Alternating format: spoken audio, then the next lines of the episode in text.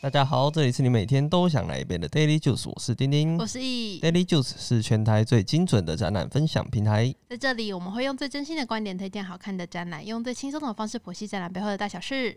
今天我们又要回来北美馆了，又回来喽！而且这次要介绍的，比起上次来讲，算是蛮平易近人的。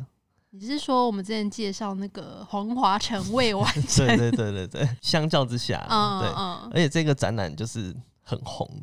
怎样的红？就是除了它名声很很红，红作品也很很很红，红视觉上的红，对，它是盐田千春战动抖的灵魂，战动，一定要抖一下，对不对对对，你看完有觉得你的灵魂有颤动我吗我？是有鸡皮疙瘩抖一 下，你灵魂你有是还好你有鸡皮疙瘩是不是？有有有有某些某些场域的进去就嗯就起一下鸡皮疙瘩这样子，什么起家鸡？起起鸡皮疙瘩， 你是不是饿了？起家鸡。蛮久没吃起韩式炸鸡，鸡，但你不觉得台湾的韩式炸鸡都很不道地吗？我有吃过那个正统的正统的，对。我觉得台湾是做做出来很容易都变成糖醋鸡耶，可是就是会多一种台湾味啊，就是你说为了要接地气，对啊，吗对啊，对啊。哦，好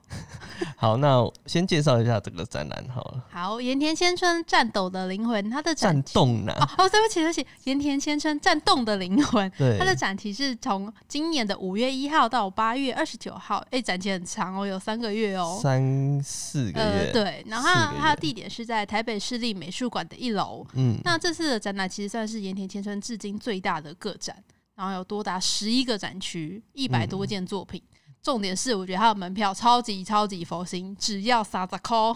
三十三十元，块钱。这个展览你之前是不是在日本就看过了？对，那个时候是二零一九，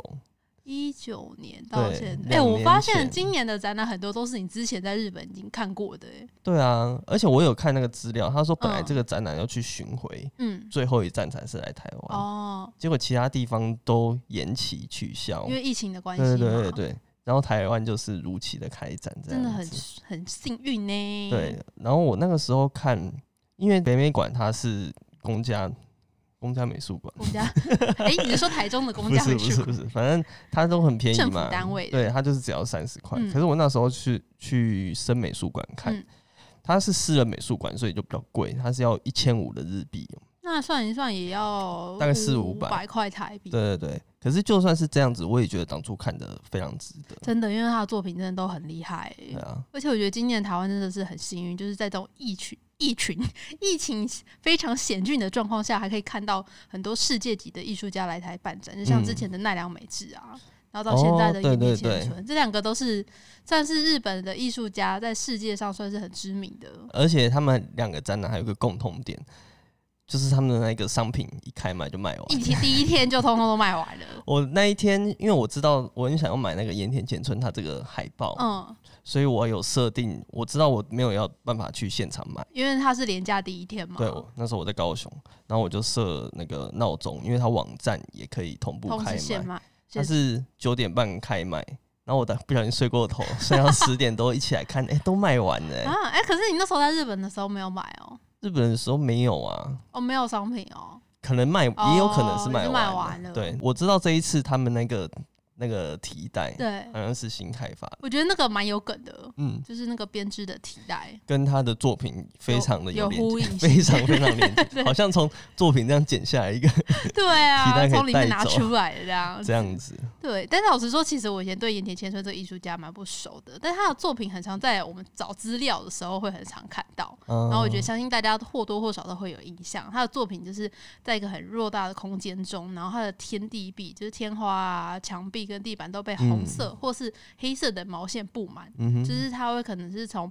呃天花板拉到墙壁，然后再从墙壁拉到地板，然后互相被牵引着，看起来十分的有震撼感。每次看到都会觉得说：“天哪，这个展要布展要布到民国几年 真的，我那我那时候在想说，反正他一定是会有那个助手帮忙？”对，帮忙。然后我看，因为他现场有播他的纪录片，哎、嗯他很熟练，他们就是单手这样单子，手就咻咻咻咻对对咻对咻咻咻，就拿着手上就拿着一个好像一团蜘蛛人毛这样线， 子，对，就这样子，哎、勾这边勾一下，那边勾一下，穿过来穿过去，对，然后就勾好了。然后看那个缩死还蛮壮观的，嗯对啊就从上面慢慢的这然后样呃长子下来对，现场看过真的，我觉得这个真的是要现场看过的一个嗯展览。就是有些展览可能大家会觉得说，哎、好像网络上看看照片就可以了，嗯，但是这种就是单看照片是无法感受作品的那个量体带来的震撼。我觉得就是展览无可取代的现场魅力。那个时候在日本，我一开始也不认识他，嗯，可是就是习惯去日本就会查一下，嗯，现在各个美术馆有什么展览，就像那个时候我去看二一二一的嗯声音的建筑展一样，我也是不知道他来干嘛。然后当初我查到说，诶，那时候深美术馆有这个展览，然后看他的主视觉，就是跟现在主视觉其实一样一，样的，就是红线的这个作很像品。那我就说，哦，好像很猛哦。然后我也没做什么功课就去了。所以你就是被他主视觉吸引过对去对的，对对对，代表他主视觉做的很。很 好，有抓到那种一般对他不了解的人那、，实际上看也真的很精嗯彩，虽然那个时候看不懂，现在也看不懂了， 就是看不懂日文但是作品本身还对是作会品整带来本身哎一些是蛮震厉撼害这样的。嗯，但是这个展览我觉得蛮容易入手，就是认识盐田千春这个艺术家。因为有时候我们去嗯北美馆看，就是看完这个展，就还是会觉得哎、诶一知半解这样子。嗯哼，但因为我们这次去，我有蛮认真看他的展品的说明牌，我觉得得他的那个这次的说明都写的让人非常容易的了解。他对他的作品的背景、时代啊，还有当时的心境跟探讨的议题，其实都讲得蛮清楚的，又不会太冗长。嗯哼因为有的作品它旁边会放像一篇小论文一样，然后每个字都非常的艰深，又有很多的那种专业术语会看不懂，又看不懂他到底在讲对什么这样子。就像他的那个展览论述嗯，也蛮清楚简单的对，不会像以前解看，嗯嗯，一大堆专有名词，对然后不知道他到底要也探究什么嗯这样子。嗯然后它的展品的内容其实有很很广，它是从一开始就有还展示他小时候，就是可能幼稚园的画作，就是说嗯啊如何踏入画画艺术这个这个圈子的契机，嗯然后嗯再嗯到他后面的海外游学时期的行为艺术作品。那除了有摄影作品外，也有动态意象，然后还有到近年来最就是大家最知名的就是那个大型的艺术装置，还有参与的一些舞台剧的一些幕后花絮，我觉得很精彩。呃我其实觉得他给我的印象跟一般的艺术家不太一样，就是哦我觉得他是很知道自己在干嘛。嗯，很多东西就是艺术家，其实他就是把他当下的感受就是做出来做出来，对然后他也不去解释，或是他就是放给大家去呃自己去感受嘛，嗯对。可是岩田先生他很知道他每一个作品，他每一个时期，想要表达对的对事情。对，他在研究什么，然后他想表达什么，而且他也很愿意跟大家分享他的想法。嗯，他那个纪录片，他真的讲很多话， 对，因为我通常对艺术家印象感觉好像是他们就不太不太爱说话嘛，对或者是对他们就觉得说，就是做出来就是要大家自己去去了解、去感嗯受这样。但他蛮细心的去说明他可能他的做法，嗯或是他那时候的心心路历程，跟他想要说的那些概念是什么东西。对，所以像有一些说明牌，他甚至是会搭配一段他当下的话，嗯，所以你就可以有知点道。像小日记的感觉。对对对对，你就可以比较知道说他做这个作品的时候，他当下的感觉感受。嗯那像他比比如说他比较早期的作品，其实是在探索人存在的意义嘛。他常嗯说他的作品其实都在讲说人从何而来，又该从何而去，就是很生密，然后有点黑暗黑暗的感觉对，所以他以前的作品其实有一些是不舒服的。嗯，对，可是最近最近他像是如果去看，不管是主视觉这个红线的这个作品，或是等一下会谈到那个入口有一个船的那个嗯作品，感觉上都是有一种很有希希望望的感觉光明的，那对种对，就是看得出来他风格的转变。对，我觉得也是因为这样子，所以他最近比较有点比较亲近大众，嗯，。对，所以大家接受度会比较高。嗯，那盐田千春她是来自大阪的女性艺术家，然后她其实在日本的时候是主修油画，后来也是到海外，就是澳洲跟德国去游学，嗯然后是学那个装置跟行为艺术，对，后来就是主要是以柏林作为据点，然后这时候我看到就觉得，哎、这不就跟奈良美智一样吗？为什么日本的艺术家都很爱去德国？应该不只是日本艺术家啦， 嗯，就是蛮多艺术家好像都喜欢在德国，是哦，对但我觉得德国对我的感觉是有点就是比较古板吗？还是就是那种既定意象、嗯刻板印刻板印象？对，你有去过德国吗？没有？我就无知， 没去过德国那大放厥词。因为我那时候去德国，我觉得还蛮讨喜的。你说城市氛围吗？还是我觉得第一个就是它很干净，然后哦很安全，哦是哦，对。应该是我去那个时候去欧洲几个国家里面嗯最安全，最讨厌的是法国。嘿，可是反而大家会觉得说，法国是比较是呃多艺术家会去，或是产生也许艺术吧家的地方。也许可是法国就是巴黎就是很臭啊，巴黎很臭，那些对店拍起来都超香的 感觉。 就拍艾米丽的那个，那个就是整个就是骗人的，我超讨厌那一部剧的。嗯你说艾米丽吗？对那个 很啊好看欸诶、他整部都是骗人的啊，就是他把巴巴黎。拍的太梦幻了。对对对，对，就是实际上的巴黎。你知道其实我很常臭常跟大家讲说，埃菲尔铁塔对前面的草地全部都是岩地。是哦，对，就是我那时候啊对巴黎就是很失望，可是哦柏林好就是破灭哦有一种很安心的，然后很干净的感觉。哦，那反而巴那个法国是不是他们自然也比较包括治安超差不好的。题外话啦，嗯反正我觉得他们都蛮喜欢去德国，应该是有一定的理由。嗯？然后连铁先说他其实有一个我觉得算是蛮重要的转转捩点，他有跟一个行为艺术家 教母学习，就是在这他真的门有下学习。真的叫这个名，有人称他这个还是有，啊他是叫玛丽娜·阿布拉莫维奇哦，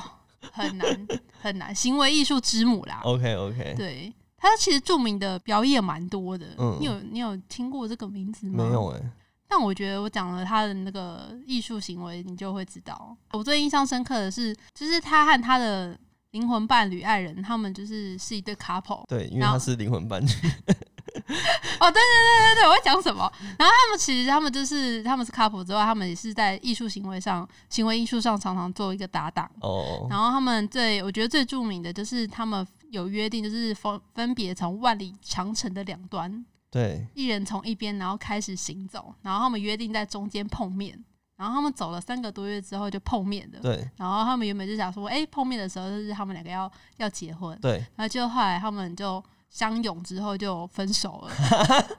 这是什么转折就？突然间，就大家可能觉得说，哇，他们经历了就是中间的颠簸路途，然后会很想念彼此，这样，然后就觉得对最后碰面应该就是会很感人，然后应该就是会理当的要结婚或者往一起一起携手度过后余生这样子。那结果没想到他们就分手，然后从此之后就不再相见。哎、我这个没有，我没有听过、哎、欸你没有听过这个吗？这个很有。名是不是？ 我觉得这算他蛮有名。那另外一个，我觉得你应该会知道，就是他们也是，就是他们这对 couple，他们就嗯互相亲吻对方，然后彼此吸吐空气，从嘴巴，就是把嘴巴空气喂给对方，然后然后他们就缺氧，然后倒地不起，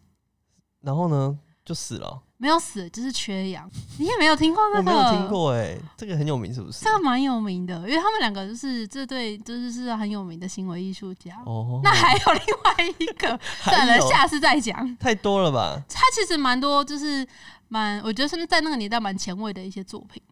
就是行为行为艺术上。 OK 对 OK，，大家可以有兴趣可以去找找看好这位行为艺术之母。嗯，而岩田先生他今年其实快五十岁了哦，然后在访谈中有提到说，他其实就是之前接到森美术馆，就是应该是你之前看的那个展览对对邀约对之后，就是那结果个隔天医生就宣布他癌症复发，我就觉得这是一个蛮冲突的一个很戏剧性的，对，就是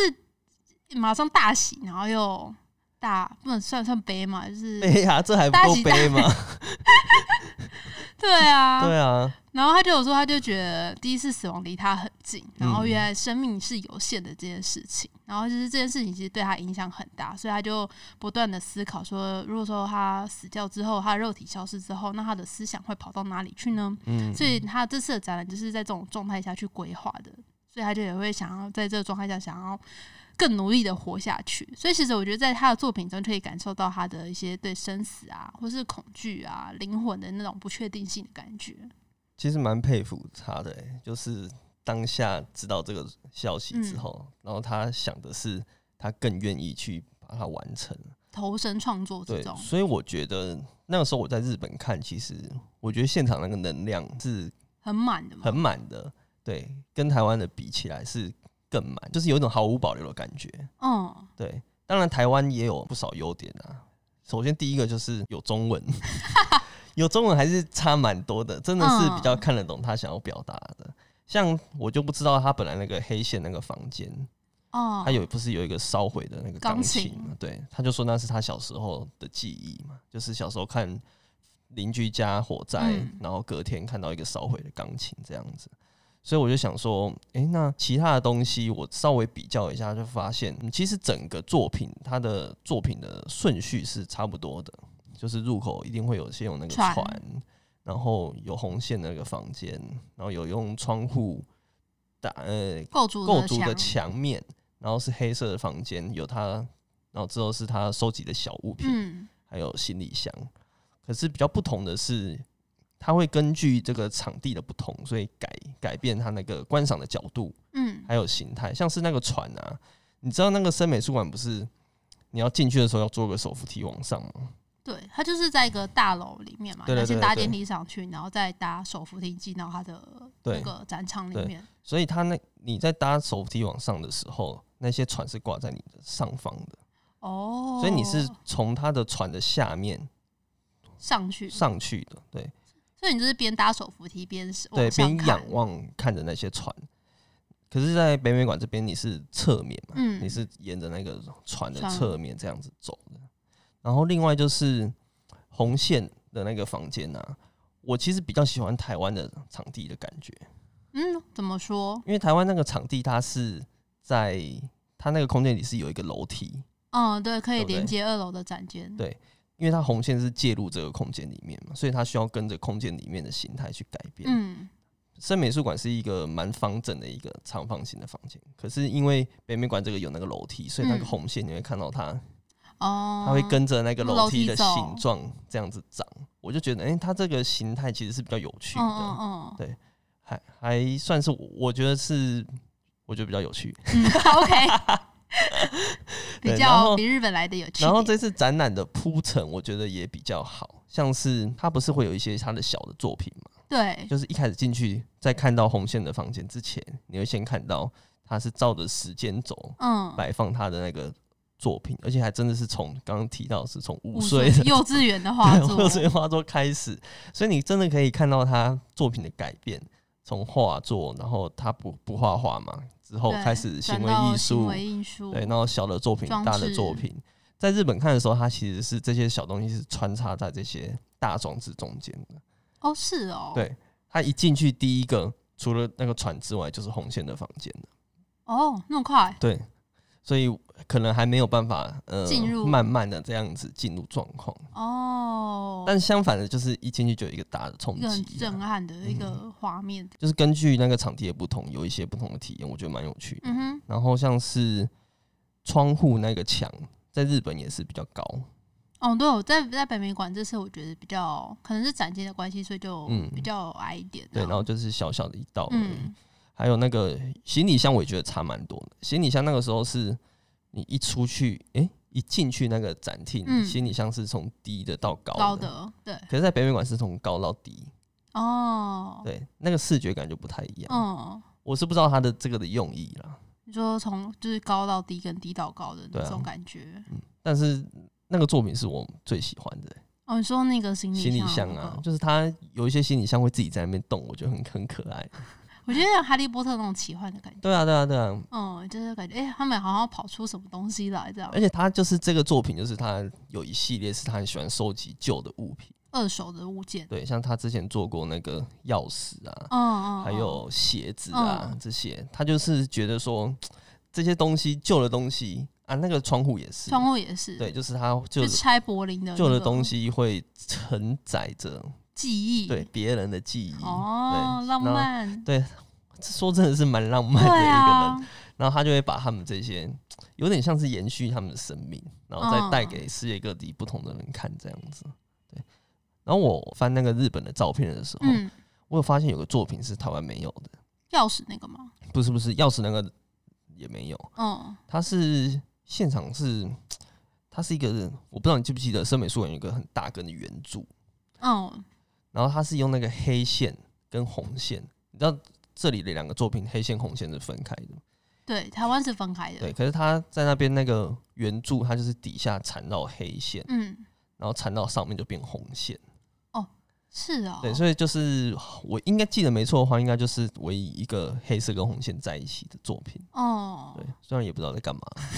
但是就是蛮壮观的，嗯，那这是台湾就可能没有这个场域可以去对。而且做我这觉个作得品，像那个黑线钢琴那一间。也好像台湾的也比较小，哦，你说跟日本的比起对来，对对，小了一点。嗯，而且我有发现它那一间有比较高，你有发现你吗就？把它架高起来对，，有因为它要钉地钉板， 下面要固定东西，对对所以还要有把它架高起它来。那个黑线要拉到地板哦上，，这就是大家平常不会看的地方，对，跟大哦 被我家们发现喽，。大家可以稍微注意一下注意看看这样子。那你有印象的作品是什么？我其实对他就是刚刚你说有船的啊，还有红线啊、黑线那些，其实之前在网络上就蛮常看到这些嗯作品的。我反而对他的印象最深刻的是他行为艺术的影像，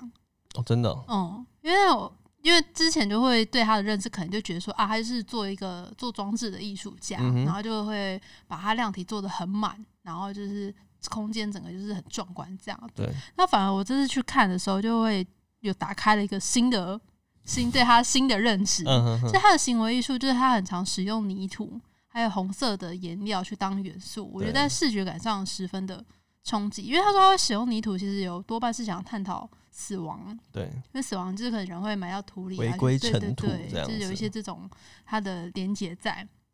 然后它有个影像是说，它就是全裸泡在浴缸中，嗯然后它的浴缸里面都是泥土和水，他就觉得诶脏脏的，因为让我们对洗澡的感觉不就是要越洗越干净嘛对？然后反而就是把那个用小脸盆把那个浴缸中的水舀起来，又往身上淋，就感觉他很像想要越洗把自己洗干净，但反而又洗不越干净，对，又洗不干净，就那种嗯混沌的那种感觉，就是越洗越脏的样子。然后这，然后另外一个的话是，我觉得一个影像是说，他也是全身裸体的躺在一个白色的空间中，嗯然后身上布满了很多那种细小的管子，有点像是医疗插管那种呼吸管，嗯哼然后就嗯哼布布满了全身，然后时不时就是会有那个红色的颜料流动。哦在在那管子中流动，就有点会觉得说，哎、好像是从身体里面把血抽出来，嗯或者是把血输入在身体的里面的那种感觉。因为他其实很常在探讨那个 这叫什么身份认同，嗯，因为他就说他是一个亚洲人嘛，对，然然后又后在异地求学，对，所以他那个洗不清身体的这个，哦他其实有点像在说他的皮肤就是这个颜色，嗯，他其实就是洗不掉他的身身份份这这样子，，对啊，我就觉得，而且因为那时候我对他的印象就是觉得，哎、就是在那个时代，他就很常就是透过身体去做一些行为艺术嗯嘛，然后常常是裸体，我就觉得在民风保守的日本下，应该是算是蛮所以他才要去德前国卫啊。德国就可以比较开放，是不是？对啊，国外毕竟是哦对艺术的那个接受度比较高，对啊，对啊，像这些作品也是他，他不是有参加那个你刚刚讲的那个行为艺术对之母他开的课，对他就是让那些很多年轻的艺术家去体用身体去感体受验一些奇奇怪怪的东西。哦，有有有，那个纪录对片有讲，不是什么他蒙眼，然后在那个雪地雪里地中哦走，走了一圈这样子，然后还有什么去，这是零瀑布还是什么？对 对对，就是还有绝食、禁食。哦哦哦，对哦嗯对，对，就是有这种很极端的，的感受去对体验那这些都是他比较早期学生时代的作品，对他后期就是多的大型装置，对啊，我觉得我觉得他就是有点从内在变成要呃外显出来，嗯，然后想要去嗯影响别人这样子。嗯而且他我我有看到一篇访谈，他就说他其实也不在意大家抱着打卡的心态来看他的展览，嗯，因为他知道他这个就是会吸引大家的目对光，对对对，可是你要打卡，你就一定会走进他的作品里。嗯然后你就一定会有某哦个契机，会有一点点感受到他的作颤品，动灵你的灵的魂，对他觉得就是这样子就够了。我就觉得，嗯诶，算说的蛮对的所以，我觉得他的思想其实蛮 open 的欸，对因为有的艺术家，我觉得应该会蛮讨厌，就是大家只是为了拍照，然后就是在他的作品前你面说奈良美 智吗，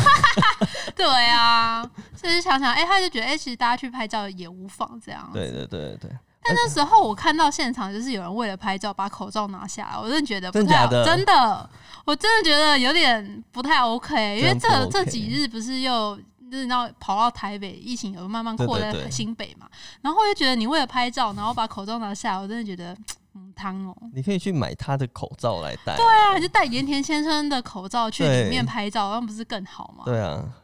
啊，然后我在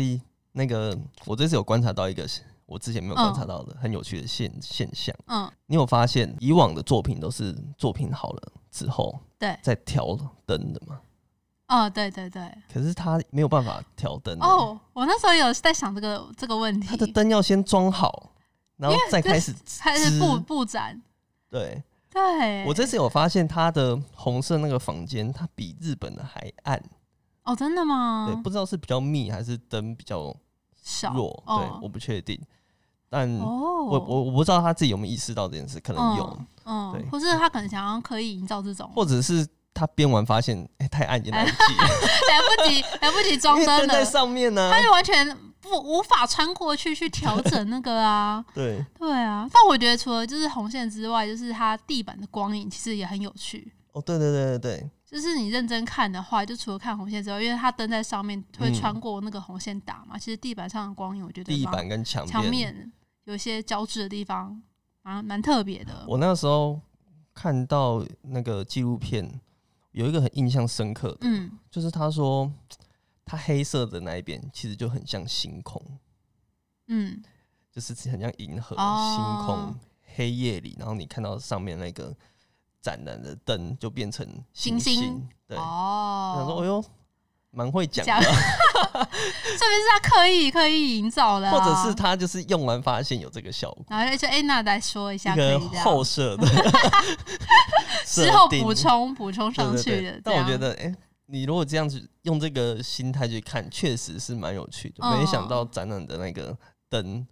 是轨后道灯也可以变成展品的一一部分，分，对不是只是那个光源而已。对，那个纪、对啊那个纪录片可以看到很多东对哦西。，很推荐。他就是在那个红色很多线房间后面，就是马上紧接着就是在播他的纪录片，嗯真的蛮推荐大家可以静下心好好看的，因为它其实有点像是之前的节目专题介绍。嗯，然后他就是有介绍很多他其中创作的理念啊，还有布展的过程，像他有介绍那个他是怎么把那个船做出来的，哦对，我觉得那个那个蛮有趣的，嗯就是看到他在工厂里面那个制作的那个过程。我们那时候在那边看超久的、对啊，它这个船，它里面有说，它其实是织完嗯，一个平面的白线之后上漆上胶，胶对，然后干掉，再把它剪切成形，那个船的那个断面，嗯嗯一片一片的。 对，我们还就是出出来之后，还再偷看一 下。对，我觉得再细看，哦，原来是这样子对啊啊。嗯，对啊，然后它的周边商品其实数量不多啦，然后就像说第一天就是通通都被抢哎、光我光、有预，购哎、你后来有预购了，，对他现在有预购了，就网络上可以嗯预购。他说中下五月中下旬，哦，不知道播，出的时候我拿到了没？希望可以，那我们就可以贴在来哦不及。贴在后面。他说那个什么，等日本五月黄金周。哦，过了之后就会哎呀我出黄金货都放蛮久的哎、这进来应该我猜六月多啦。希望可以希望早可以点赶快拿拿到。到。嗯那它现场其实还有卖那个明信片，然后还有对专刊跟口罩，然后还有就是你刚刚说那个编织网袋可以购买。嗯，然后我们是有买了一个小的，哦这个算是导览导览手册吧，因为它的专刊其实是只有日文跟英文的，是很森大美本对的很大本，是应该是森美术馆出的吧哎、？你知道为什么那本专刊现在不能拿到吗？要为什用么预购的吗？他一开始就没有卖哦、哦，是哦，我觉得对开展第一天就没有在卖对嘛。因为他说他需要把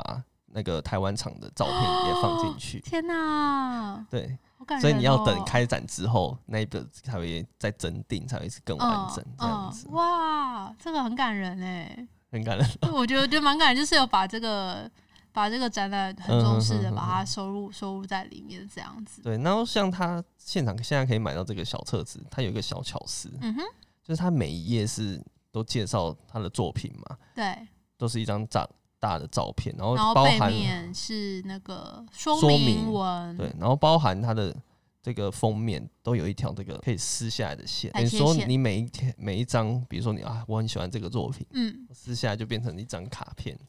或是一张明信明信片这片样的收感觉藏。对，然后我们刚刚说的那个红线作品，它的名称叫做《不确定的旅程哦，不确定的旅程 OK，记一下记一下，不要每次都只说红》，线。啊红线的防线而。且你看它装订的线其实也是红线耶，对对对对是对，一个小因小的小，为他就说红线，他有说就是在东方红线。嗯就是有一种很重要的意义，说是比牵较红线牵啊红什么线是比较就是人跟人之间的关系是哦嗯就是跟红线有关，吉祥的感觉，然后又是代表那个血液啊、哦血管这些的哦，对，所以他就是寓意很多。很喜欢用红线。从以前的那个黑线，比较嗯黑暗的暗感暗觉，变成红线比较连接感，然后再来是白线。他说他很少用白线，好像真的哎、，对，只有那个船嗯，有用到白线它。的那个切面的部对分，对对对对，黑线那件我觉得走进去就是会有点鸡皮疙瘩的感觉。黑线它真的是一种就是很烧的感觉，嗯，因为它里面的那些东西也是有一些像椅子摆摆放的东西，也都是有被烧毁过啊，对对的那种感觉，看起来就会觉得是有点鸡皮疙瘩，不是起家 鸡，也有这个也是另外一种灵魂的战斗。对，，这也是某种部分的战动这样子。 好了，哦，然后这本其实只要五十块钱， 50非块常非常好入手，推荐给大哎、家。海报也很便宜，海报才一百八。太便宜了吧？对啊，奈良美智的多少？应该是六百八。，对 我记得我记得六百八对，。我记得不便宜。那今天就先这样喽。好，那节目就到这边喽。喜欢我们的话，欢迎追踪我们的 FB 和 IG。我们会把今天讲到的重点图卡放在上面，最重要的是 Podcast 要订阅起来我哟是。丁丁我，是易下，次再见，拜拜拜拜。